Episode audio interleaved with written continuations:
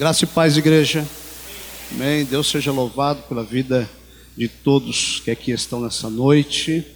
Enquanto você abre a sua Bíblia, lá em 1 Reis, capítulo 17, versículo de número 1, eu quero aqui externar minha gratidão, primeiramente a Deus, pela oportunidade que nos concedeu de estar aqui, e também ao meu amigo, pastor Paulo, a sua esposa, que nos confiaram essa oportunidade de estar fechando essa série de mensagem do mês de fevereiro, aonde quando ele me mandou o post que eu vi 40 graus, ainda perguntei para ele qual que é o, o tema e me fez meditar muito em algo, uma palavra que algo, algo que aconteceu comigo no início da minha conversão.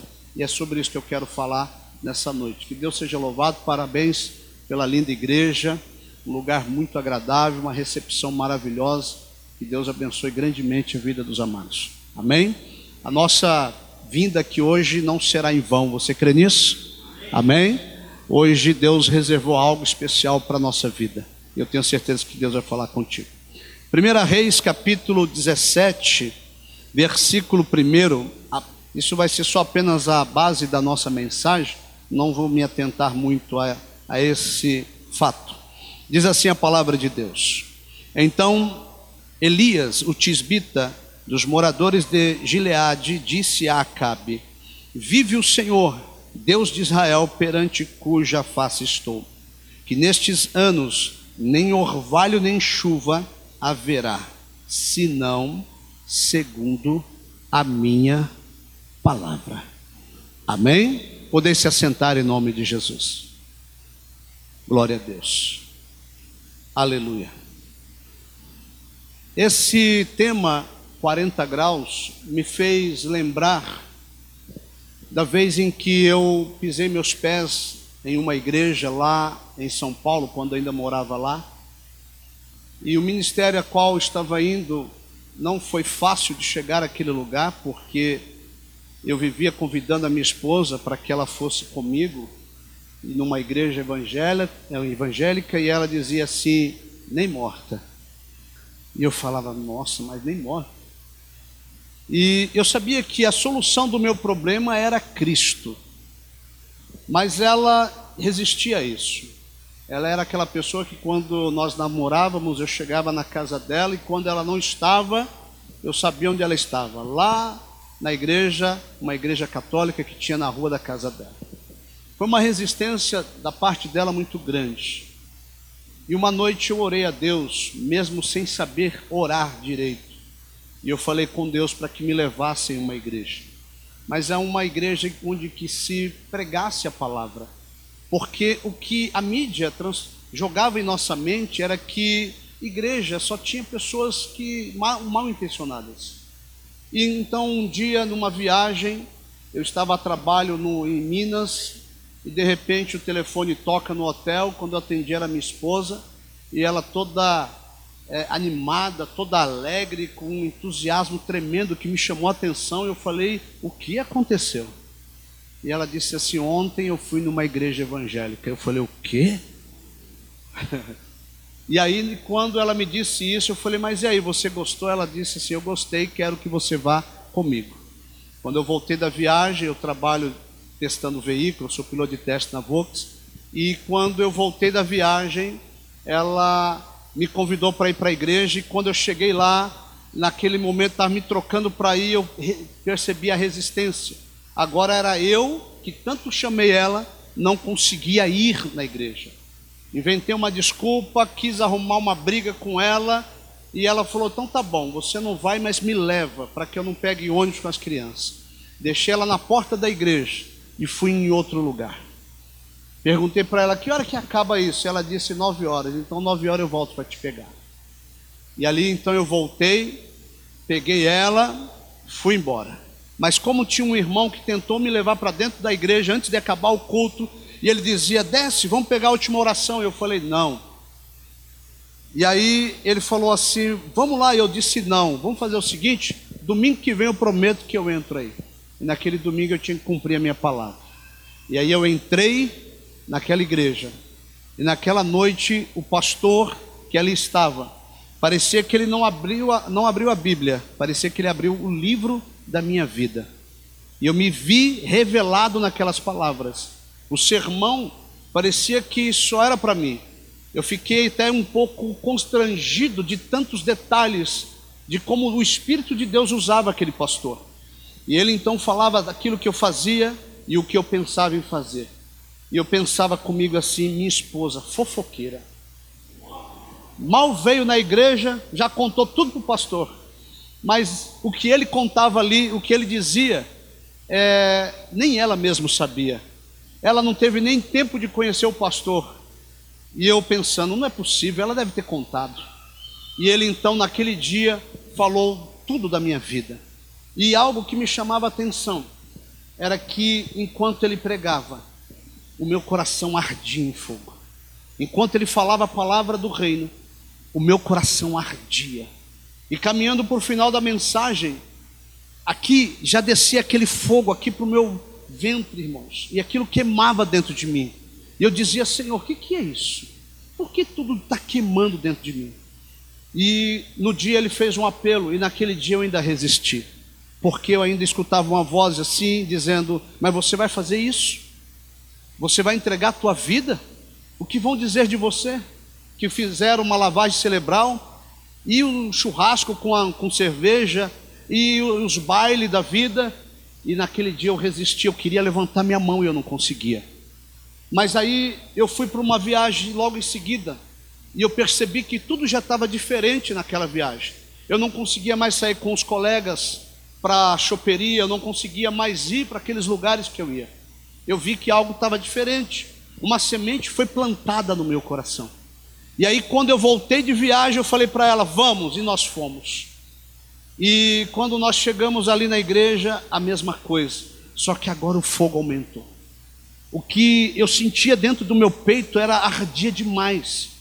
E eu cheguei naquele dia falando assim: Deus, toca no coração desse pastor. Para ele fazer um apelo, porque hoje eu quero entregar minha vida a Jesus. Eu dizia assim: Senhor, eis-me aqui, sujo, fraco, pecador, sem força, para dizer não para as coisas erradas. E eu cheguei lá desse jeito. E no final do culto, o pastor ia encerrar o culto. Ele disse assim: Espera aí, antes eu tenho que fazer algo. O Espírito de Deus me diz que eu tenho que fazer algo. E ele dizia: Tem alguém aqui hoje que quer receber Jesus como Senhor e Salvador? Irmãos, quando eu me dei conta, eu já estava lá na frente do altar, levantando a minha mão e confessando Jesus. Quando eu vi o post que o pastor Paulo me mandou, 40 graus, eu lembrei disso. Eu lembrei daquele fogo. Eu lembrei daquela palavra que ardia dentro de mim. E essa palavra, ela tem que permanecer viva em nossa vida. Quando aqui em, em 1 Reis 17, Elias ele está chegando num cenário que está em decadência total. A, deca, a decadência aqui é, é em todos os níveis, é em todos os âmbitos. Essa decadência, principalmente espiritual, aonde o povo estava perdido, desviado, longe de Deus. E ele chega com uma palavra que ainda ardia dentro dele. E ele dizia assim: ó, não vai chover, nem orvalho descerá, senão segundo a minha palavra. A palavra de Deus em Hebreus 4,12 diz que ela é viva e eficaz. É viva porque é Cristo, é eficaz porque resolve. Você já um dia tomou um remédio com muita dor de cabeça, tomou aquele remédio e a dor sumiu? Alguém já fez, aconteceu isso? É porque é eficaz.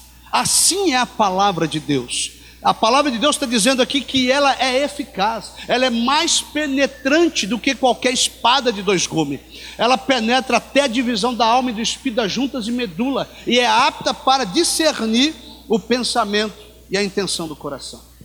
Elias ele está aqui diante de algo que ele declarou. Ele falou: não vai chover.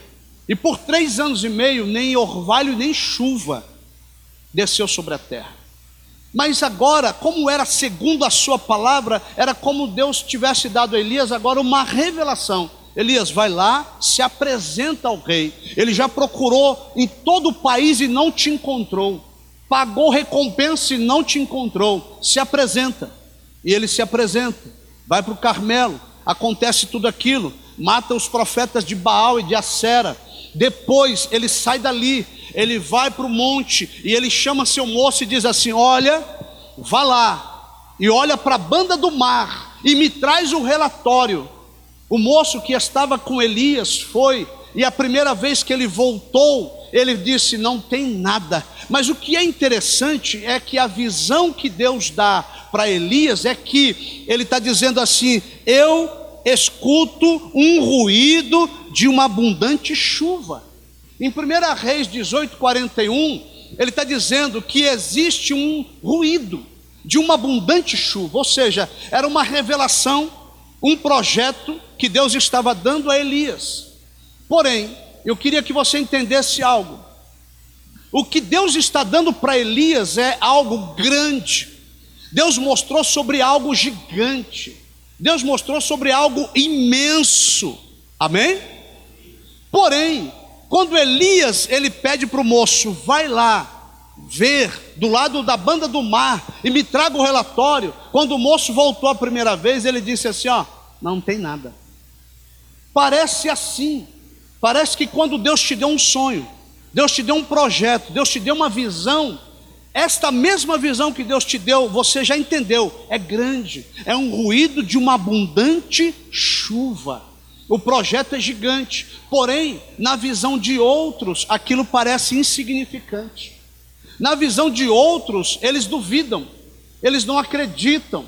Parece que ele foi lá e não viu nada, e o menino foi, voltou, não vi nada, profeta. Vai de novo. Foi voltou, não vi nada.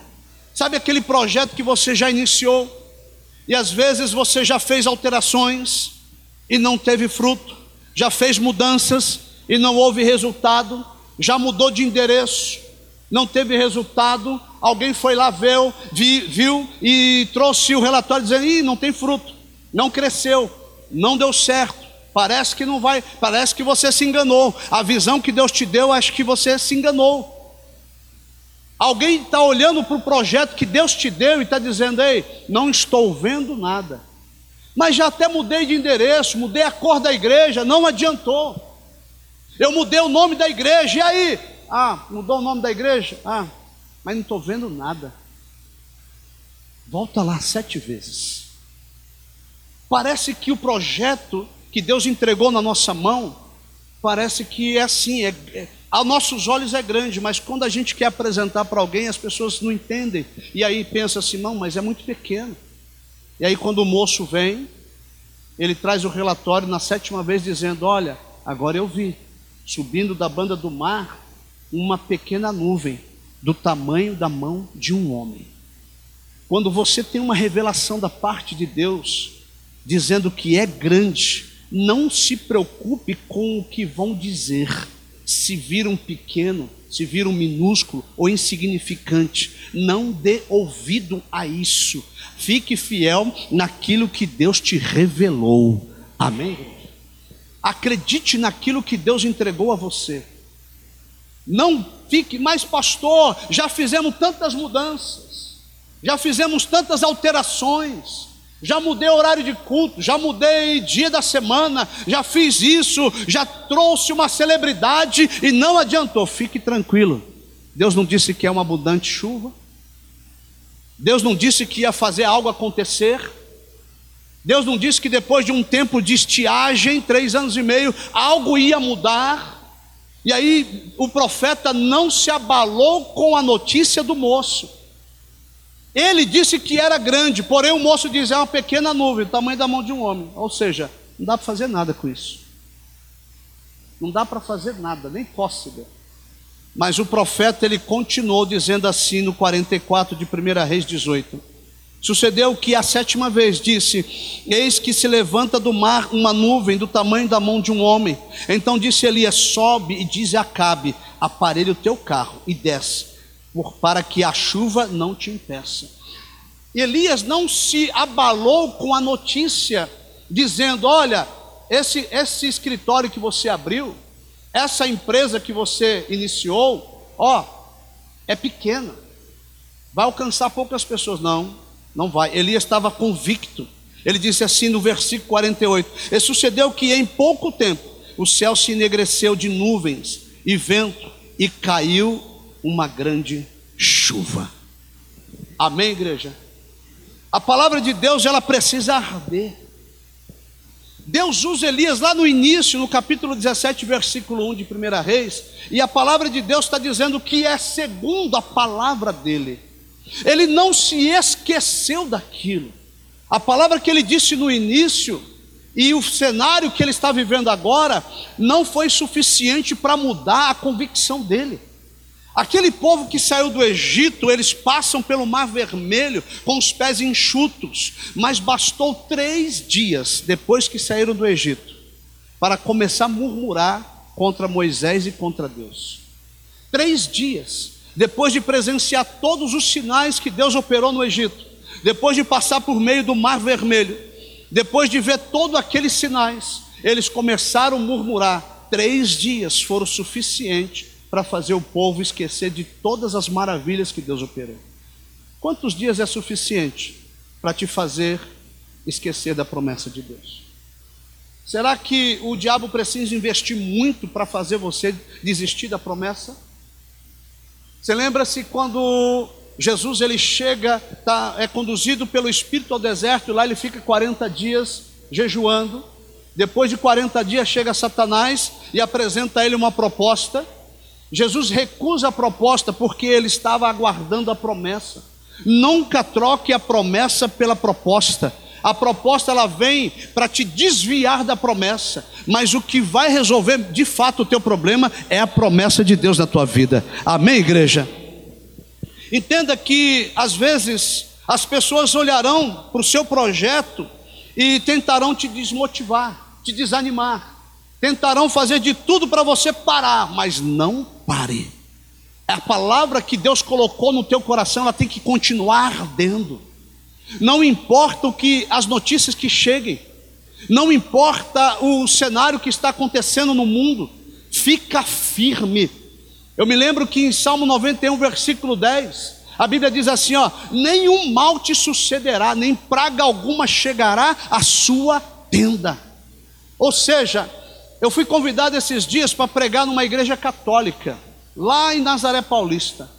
E alguém chegou para mim e disse assim: Pastor, o senhor aceita o convite? O padre quer convidar um pastor. Eu falei: Eis-me aqui, é o melhor lugar para se pregar. E aí me passaram o endereço e nós fomos para lá, Nazaré Paulista. E aí, irmãos, nós estamos indo. Depois saí da rodovia, comecei a pegar uma estrada e vai, vai, sobe morro e desce morro, uma estrada de terra e vai embora. Eu falei, não é possível. O GPS deve estar doido, ou, sei lá, acho que não vai vir ninguém aqui, pastor Paulo, eu pensei. Porque o caminho não era fácil. Era longe, uma estrada estreita, esburacada, muitas pedras, e começamos a subir aquele morro. E eu falei, ah, não é possível, não vai vir ninguém aqui. E a campanha era Cerco de Jericó. E eu ia ser o primeiro pregador dessa campanha. E aí, quando eu cheguei lá, que eu subi no morro, encontrei um sítio. E quando eu olhei desde a porteira daquele sítio, carros estacionados assim nessa posição. A rua era aqui e os carros estavam assim para caber mais. Dos dois lados da rua, muito carro, muito carro. Eu falei, Jesus, e agora? E eu fui entrando naquele lugar. Daqui a pouco, um galpão, uma capela lá, lotada de gente.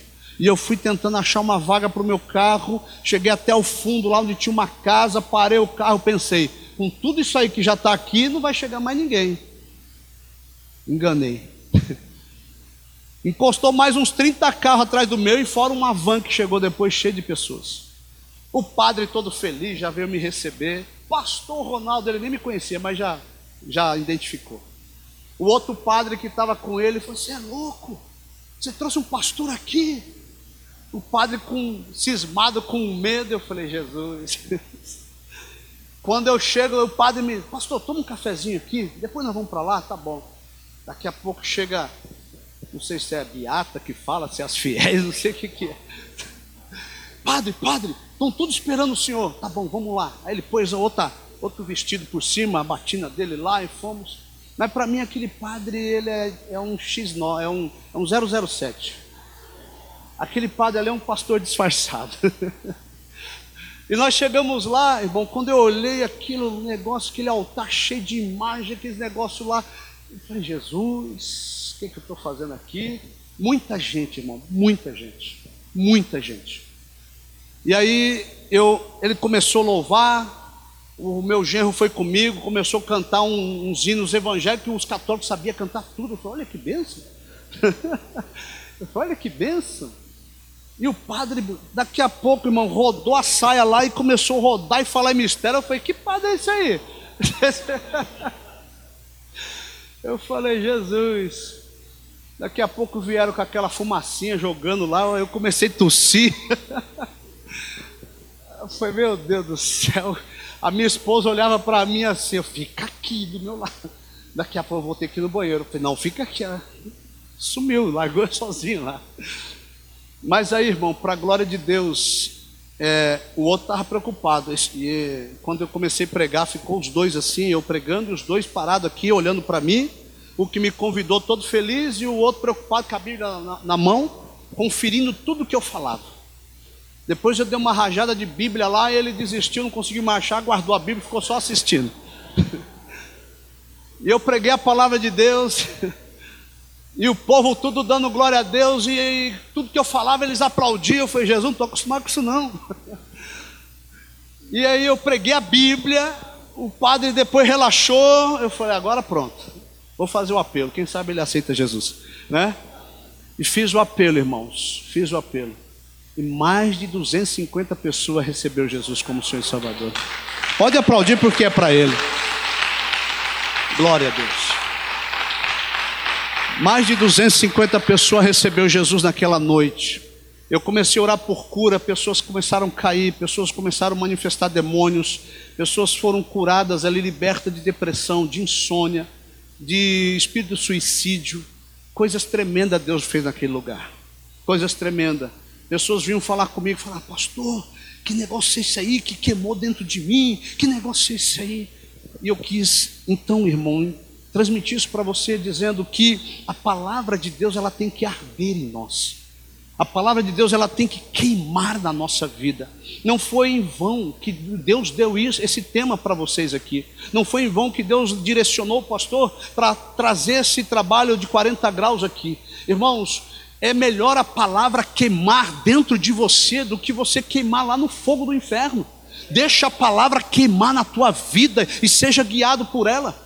O que a palavra de Deus faz em nós é, por exemplo, aquilo que aconteceu quando é, Eliseu ele salva três reis.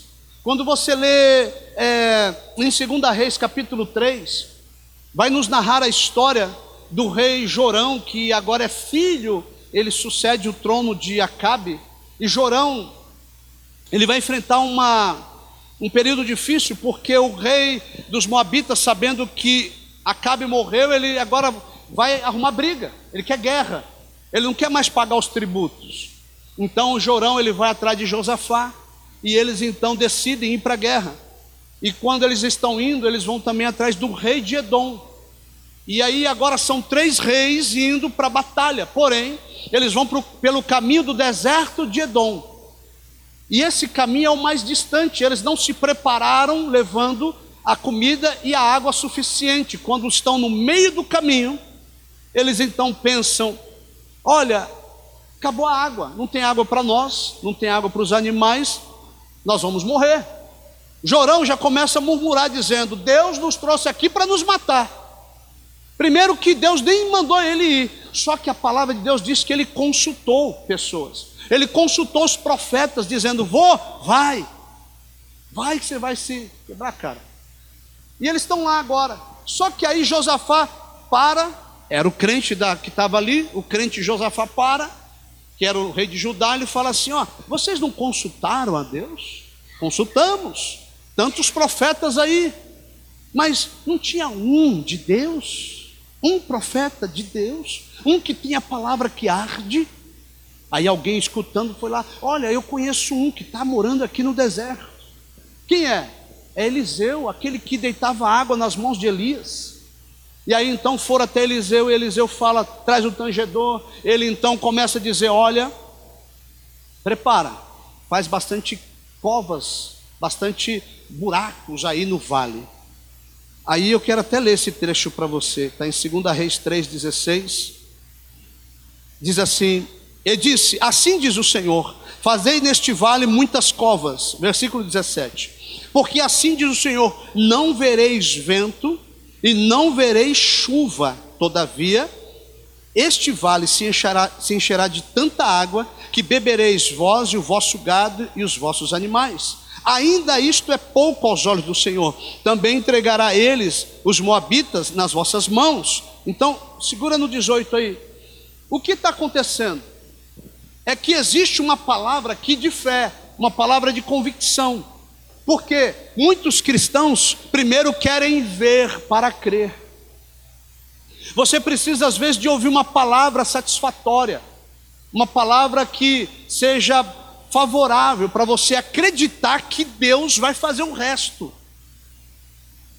Às vezes tem cristão que tem problema de enfermidade e o diagnóstico médico é de, foi ruim. O médico disse assim: olha, tem apenas 10% de chance.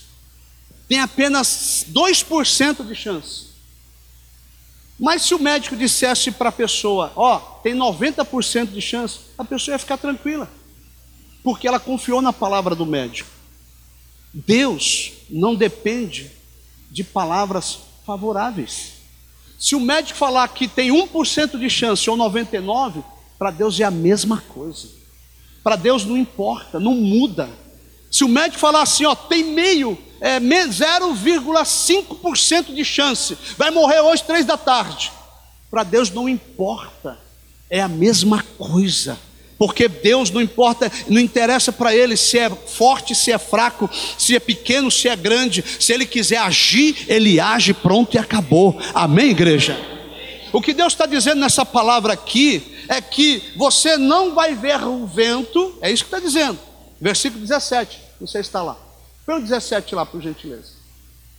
Você não vai ver o vento, olha lá, não verão vento nem chuva porque as pessoas precisam ver alguma coisa. Ah, minha loja está vendendo ruim. A minha loja está fraco o movimento. A entrada, a arrecadação foi ruim esse mês. Deus não depende disso, Ele está dizendo: você não vai ver aquilo que sinaliza a chuva, vocês não vão ver vento, não vão sentir o vento, não vão, vão ver nuvens, vocês não vão ver as árvores balançando, não vão ver o céu enegrecendo, vocês não vão ver isso, mas acreditem no que eu vou fazer, acreditem na palavra que arde Acredite, porque Deus vai cumprir o que prometeu. Amém, igreja? Então ele está dizendo: ei, vocês não vão ver nada sinalizando. O que, que Deus está dizendo? A tua bênção vai vir da onde você nem espera. Às vezes você está criando expectativa em alguém, você está criando expectativa no patrão, no seu currículo, no seu diploma, mas aí de repente Deus muda toda a história. Fala, não, não é do teu jeito, é do meu jeito. E aquelas pessoas acreditaram nessa palavra. Porque quando o homem de Deus falou, eles pegaram as suas pás ali, o que eles tinham, e começaram a cavar. Eu imagino que muitas pessoas tá, ah, olharam para aquilo, bom, no vale, a gente está com sede, um sol desse, e ter que cavar isso aqui. Mas todos cavaram, acreditaram na palavra do homem de Deus. Sabe o que Deus fez? Quando pela manhã Deus dá ordem à água lá do, do rio, essa água vem pelo caminho do deserto em Edom, por cima da terra, a água vem até as covas, quando todo mundo esperava que vinha do alto, das nuvens, da chuva, a água vinha por baixo. Olha o versículo 20. Assim diz o Senhor, ó. E sucedeu que pela manhã Oferecendo-se a oferta de manjares, eis que vinham as águas pelo caminho de Edom, e a terra se encheu de água. Na versão que eu estou lendo, que é a revista corrigida, as águas estão vindo. Ou seja, não é por às vezes por onde você acha que é racional. A palavra que arde na nossa vida, ela tem que cumprir e ela não depende de circunstâncias favoráveis, ela não depende de nada lógico, porque o Espírito de Deus trabalha na nossa vida para crer, para que a gente creia em algo que não se explica. Amém, igreja? 1 Coríntios capítulo 1, 18, se não falha a memória, diz lá, porque a palavra da cruz é loucura para os que perecem, mas para nós que somos salvos, é o poder de Deus. Louvado seja o nome de Jesus. Então, eles esperavam morrer de sede, mas a água está vindo pelo caminho de Edom. A água sai do rio e está vindo. Eles vão ter água para beber, saciar a sede dos animais. Quando os inimigos vão chegar ali, agora a água vai refletir vermelho. Eles vão pensar que é sangue, vão dizer: Olha, um matou o outro. E quando eles chegam lá, Deus entregou, não só saciou a sede, mas entregou todos os inimigos nas mãos deles. Posso ouvir um amém? Glória a Deus. O que eu quero dizer ainda nessa palavra, que o projeto que Deus apresentou no início ainda está de pé. O projeto que Deus entregou para você ainda permanece. Amém, igreja? Quando Deus chega para Moisés lá em Êxodo 3:8, ele diz assim: "Ó, eu vou, eu desci porque eu ouvi o clamor do povo, e eu vou tirar vocês daqui, vou levar vocês para uma terra que mana leite e mel, uma terra boa e larga e que mana leite e mel." Deus faz uma promessa para Moisés em Êxodo 3:8. Só que lá na frente, depois de muitas lutas, dificuldades, situações difíceis, eles param em um momento em que depois os espias voltam com um relatório, após espiar 40 dias a terra de Canaã. Eles voltam com um relatório dizendo: olha, a terra realmente, verdadeiramente, ela é boa, ela é larga, ela tem frutos maravilhosos, está aqui esse, essas romãs, está aqui o cacho de uva, mas, porém, porém, tem gigante lá.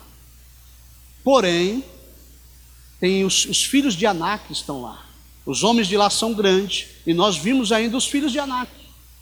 Ó, aos nossos olhos, nós somos como gafanhoto diante deles. E aí, aquele ignorante que fala isso ainda diz assim: e aos olhos deles também, nós parecemos como gafanhoto. Você sabe quando Deus entrega um projeto para você, e aí, lá no começo você acreditou quando Deus falou, mas agora chega quando você está próximo a tomar posse da promessa que Deus já tinha dito lá no começo. Você para e você então pensa: eu vou desistir, eu vou parar, porque tem gigante, tem dificuldade, tem barreira, eu vou parar. Aí chega alguém com relatórios negativos, dizendo: Ó, oh, é muita luta, a terra consome os seus moradores, eu vou parar. Por que parar? Qual é a razão? O Deus que lá atrás falou que ia levar vocês até a terra prometida, até o local da tua vitória, será que ele desistiu? Será que na, nele há variação, sombra de variação? Será que Deus agora ele está voltando atrás na sua palavra? Por que, que Deus ordenaria a nuvem para te levar até lá, para te guiar por todo o caminho e te colocar diante da terra prometida? E agora seria, Deus então viraria as costas, abandonaria aquelas pessoas? Porém, é isso que eles pensaram. Nós vamos desistir, nós vamos voltar para o Egito, nós vamos levantar um capitão no nosso meio para nos guiar de volta. Só que tinha dois crentes lá. Josué e Caleb. E a Bíblia diz então que Caleb fez calar o povo e ele disse assim: Ó, oh, não, se o Senhor se agradar de nós, ele nos dará essa terra, porque aqueles gigantes, eles são o nosso pão. Olha que coisa interessante, porque gigante no meio da tua caminhada tem significados. Para Deus, gigante é divisor de águas. Gigante para Davi era promoção, passaporte da alegria. Para é, aqui para Josué e Caleb, aqui era o cumprimento da promessa. Para Josué e Caleb, o gigante aqui era pão. Se você ler a palavra, você vai ver que o gigante é pão. Louvado seja Deus. Então, a palavra de Deus, ela vai nos fazer entender que Deus, ele nunca perdeu o controle. A palavra que ele disse lá, de repente apagou no coração das pessoas. Quando Deus disse: "A terra é larga, é boa, mana leite e mel, e ela é de vocês". Só que aí você chega lá e fala: Não, mas está difícil, vou desistir, é melhor parar. Não, eu não vou continuar esse curso, eu não vou continuar essa faculdade. Não, eu não vou continuar, eu vou parar, estou tendo que estudar muito, eu estou dormindo muito pouco, eu não estou conseguindo namorar, né? E Deus está dizendo assim: a palavra tem que continuar ardendo, tem um diploma te esperando, tem uma coroa te esperando, tem uma terra prometida te esperando. Louvado seja o nome de Jesus, aleluia. Eu quero encerrar minha mensagem dizendo para você que uma certa feita está agora dois discípulos de Jesus, que após ter a notícia que Jesus morreu, foi sepultado, deu três dias, eles não viram nada, apenas duas mulheres que chegam lá na sala como doida, e aquelas mulheres falam assim: Olha, o nosso Senhor ressuscitou. Se você ler isso, você vai perceber que, em finalzinho de Lucas 23, ou no início do 24, as mulheres estão ali falando isso, porém eles não deram crédito.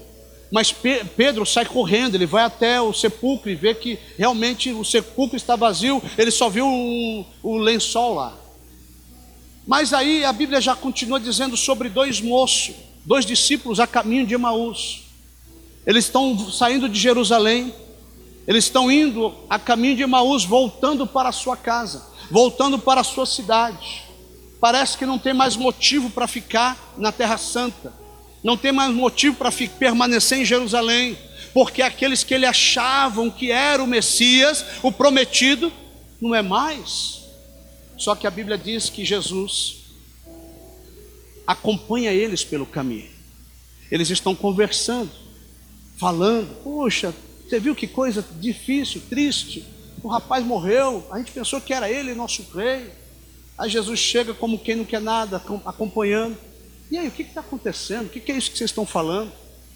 Ué, você é peregrino em Israel que não sabe o que aconteceu por esses dias? Não, pode me contar.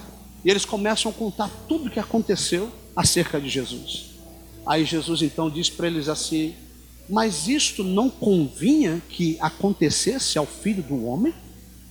E aí a Bíblia diz que Deus, Jesus abre-lhes as escrituras e começa a falar para eles tudo o que haveria de acontecer.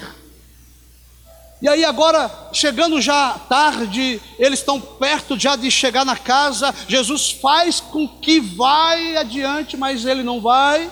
E aí, não, venha, já é tarde e constrangeram Jesus para pousar na casa deles e comer pão com eles. E Jesus então foi.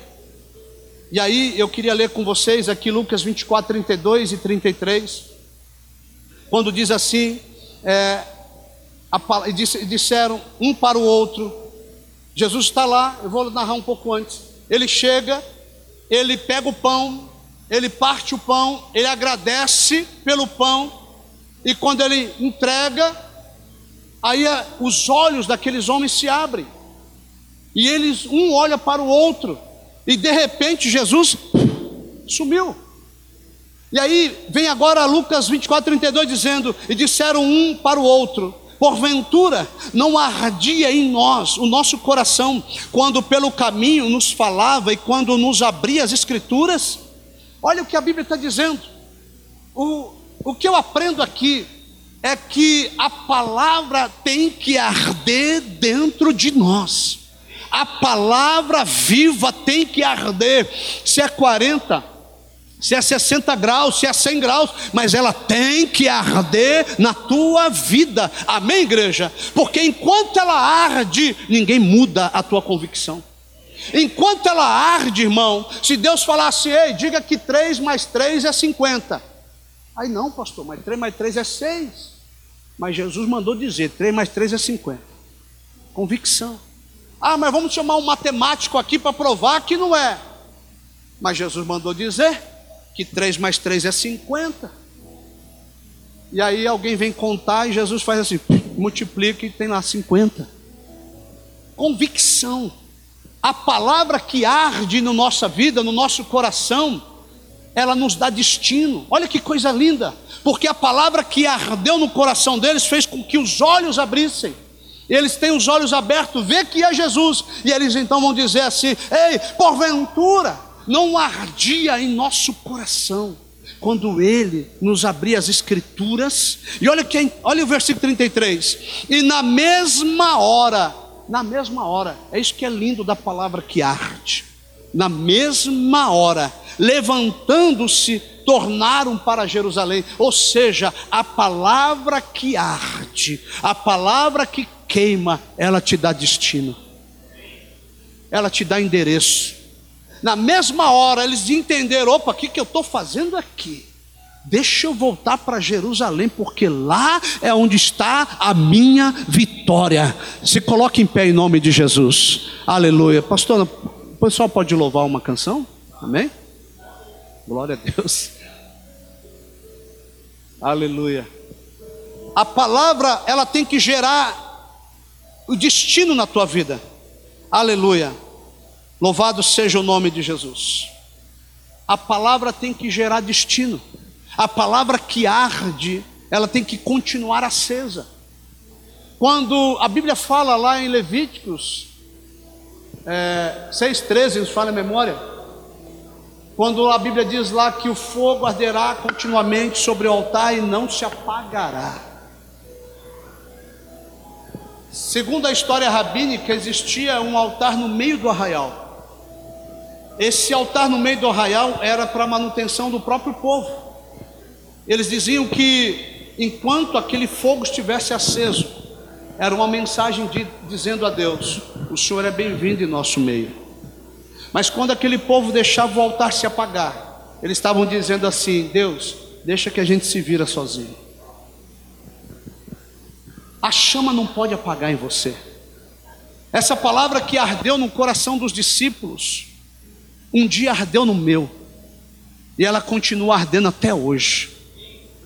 O que eu dizia para o pastor Paulo ali, alguns minutos antes de nós descermos para cá, é que Deus nos tirou de um lugar, de uma igreja, um espaço, que tinha 900 metros quadrados, já com a nave da igreja mais o estacionamento.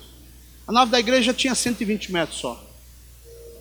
E Deus então nos tira daquele lugar me mostra um lugar e ali eu começo a orar e falo assim: Deus, eu não sou louco. E na minha razão eu dizia para Deus: eu sei que aos olhos humanos isso é impossível, mas para o Senhor não é. E eu não quero este lugar para fazer show, eu não quero esse lugar para fazer baile, eu quero esse lugar para fazer um, um ambiente onde o Teu Espírito Santo tenha total liberdade para agir. E aí Deus me mostrou uma garagem de ônibus que estava fechada há dois anos e meio. 11 mil metros quadrados. Só o estacionamento dentro do pátio, dentro da igreja. Dá para estacionar 100 ônibus, fora os carros. Mas eu não contei tudo para o pastor Paulo. Dentro deste lugar tem uma mini quadra, tem um galpão de 340 metros, tem onde eu faço o culto da igreja tem 800 metros. Tem um lugar que eu quero fazer, uma garagem coberta que cabe uns 80 carros. Tem ainda um prédio com 14 salas. Mas atravessando a rua, em frente, tem um outro terreno com 6 mil metros quadrados. E o, e o proprietário do local falou assim: pode entregar para o pastor cuidar, deixa ele fazer o que ele quiser. Irmãos, quando a palavra arde, quando eu fui para lá, eu tinha muito dinheiro no caixa da igreja para alugar um lugar daquele. De cara eles me cobraram 35 mil reais. E eu fui para lá, sabe com quanto? Muito dinheiro. Eu tinha mil reais no caixa da igreja. Mil reais. Mas eu sei quando a palavra arde eu aprendi a ouvir a voz de Deus. Um dia no almoço eu estava no monte orando, eu orei até de madrugada, eu falei, Deus, eu fui trabalhar no outro dia, eu troquei meu almoço, o horário de almoço para dormir. Eu estava com muito sono. Aí eu peguei o carro que eu ia testar, entrei no campo de provas, parei debaixo de um pinheiro lá e falei assim, Senhor, me acorda uma hora. Eu inclinei o banco do carro, comecei a dormir. Daqui a pouco, irmãos, eu escuto assim: Ronaldo. Olhei no, no relógio do carro, no painel do carro, 13 horas, em ponto. Em ponto. Quantas vezes eu disse para Deus assim: Senhor, me acorda três horas para a gente conversar. Três horas em ponto da, da, da madrugada. O olho faz assim, ó. Aí eu viro para o lado, tento dormir, o olho. Viro para o outro, tento dormir. Aí o Espírito Santo, você não pediu para te acordar? Eu já pulo da cama, vou lá para a sala, e aí começo a falar com Deus. E Deus começa a me dar mensagem. Eu falo, peraí, eu vou pegar um caderno, eu vou anotar. E aí eu começo a anotar. A palavra ela tem que continuar ardendo na nossa vida. Ela tem que continuar ardendo. Porque nós precisamos ter identidade. Identidade. Apocalipse 3:11 diz: "Guarda o que você tem, para que ninguém tome a sua coroa". Sabe o que Deus, Jesus quer dizer? Guarda a identidade. Você tem uma identidade real. Você tem uma identidade de Cristo. Satanás tem, quem, quem sabe tem tentado roubar isso de você. Mas quem tem identidade real sabe que a palavra arde, a palavra queima. Aleluia. Então, amado, não desista dos sonhos, dos projetos, não desista. Ele não te trouxe até aqui à toa. Ele não te trouxe, investiu tudo isso em você para depois ver você frustrado, voltando para o Egito, não. Ele investiu até aqui na tua vida, porque Ele sabe do teu potencial. Aleluia. Você é mais do que vencedor, você é mais do que vencedora. Louvado seja o nome de Jesus.